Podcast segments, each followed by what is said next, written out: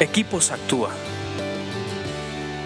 Transformando mi entorno. Vamos a continuar con nuestros podcasts de Equipos Actúa. En verdad me da muchísimo gusto estar nuevamente con ustedes porque estudiar estos libros y estos proverbios, mejor dicho, nos dan acceso a la sabiduría. Y esa sabiduría nos ayuda a tener un mejor futuro, ya lo hemos estudiado. Vamos a evitar eh, futuros oscuros tomando decisiones sabias hoy. Si te han gustado, motívanos para seguir grabándolos, mandándonos un correo, dándoles like o compartiéndonos en tus redes sociales. De verdad que nos anima para seguir produciéndolos. Eh, dentro de este libro Proverbios hay una sección que se llama 30 dichos o 30 conceptos especiales, que es, que es el que estamos estudiando. Vamos en el 28 y está en, en Proverbios 24 del 15 al 16, que dice así. No estés al acecho frente a la casa del justo, ni ataques el lugar donde vive. Los justos podrán tropezar siete veces, pero volverán a levantarse. En cambio, basta una sola calamidad para derribar al perverso.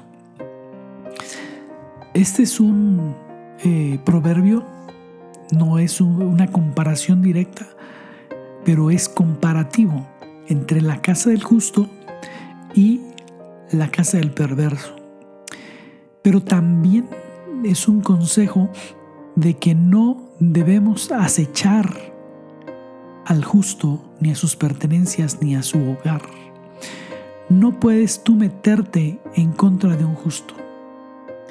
Debes de frenarte. Cuando tú tengas algo en contra de un justo, mejor busca caminos de sabiduría y uno de ellos es el perdón y la reconciliación pero no ataques la casa del justo, porque los justos puede ser que tú les hagas algo y se caigan y los hagas tropezar tú siete veces. Porque aquí dice, los justos podrán tropezar siete veces, pero como está diciendo, no estés al acecho frente a la casa del justo, quiere decir que tú puedes hacerlo tropezar. Por las razones que sea, porque te hizo algo, porque un justo también se equivoca.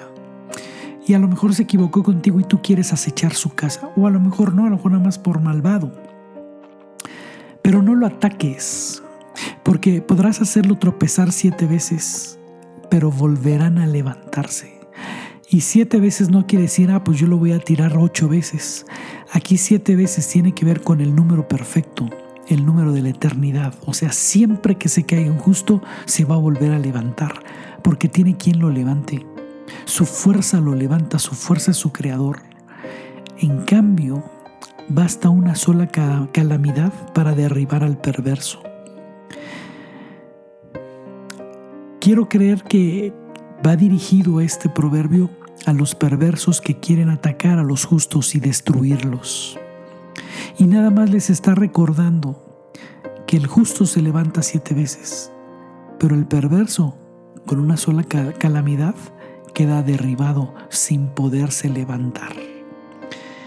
Si te están atacando y tú consideras ser justo, que has creído a Dios, ese ser justo, acuérdate, y te están atacando, toma fuerzas en Él y vuélvete a levantar.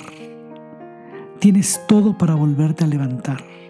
Y si por alguna razón te estás metiendo en una bronca de querer atacar a un justo, detente. Mejor utiliza otros camiones, otros caminos, como el perdón y la reconciliación. Sigue leyendo proverbios porque te hacen más sabio. Escríbenos a info.actua.org.mx. Búscanos en Facebook y Twitter como Equipos Actúa.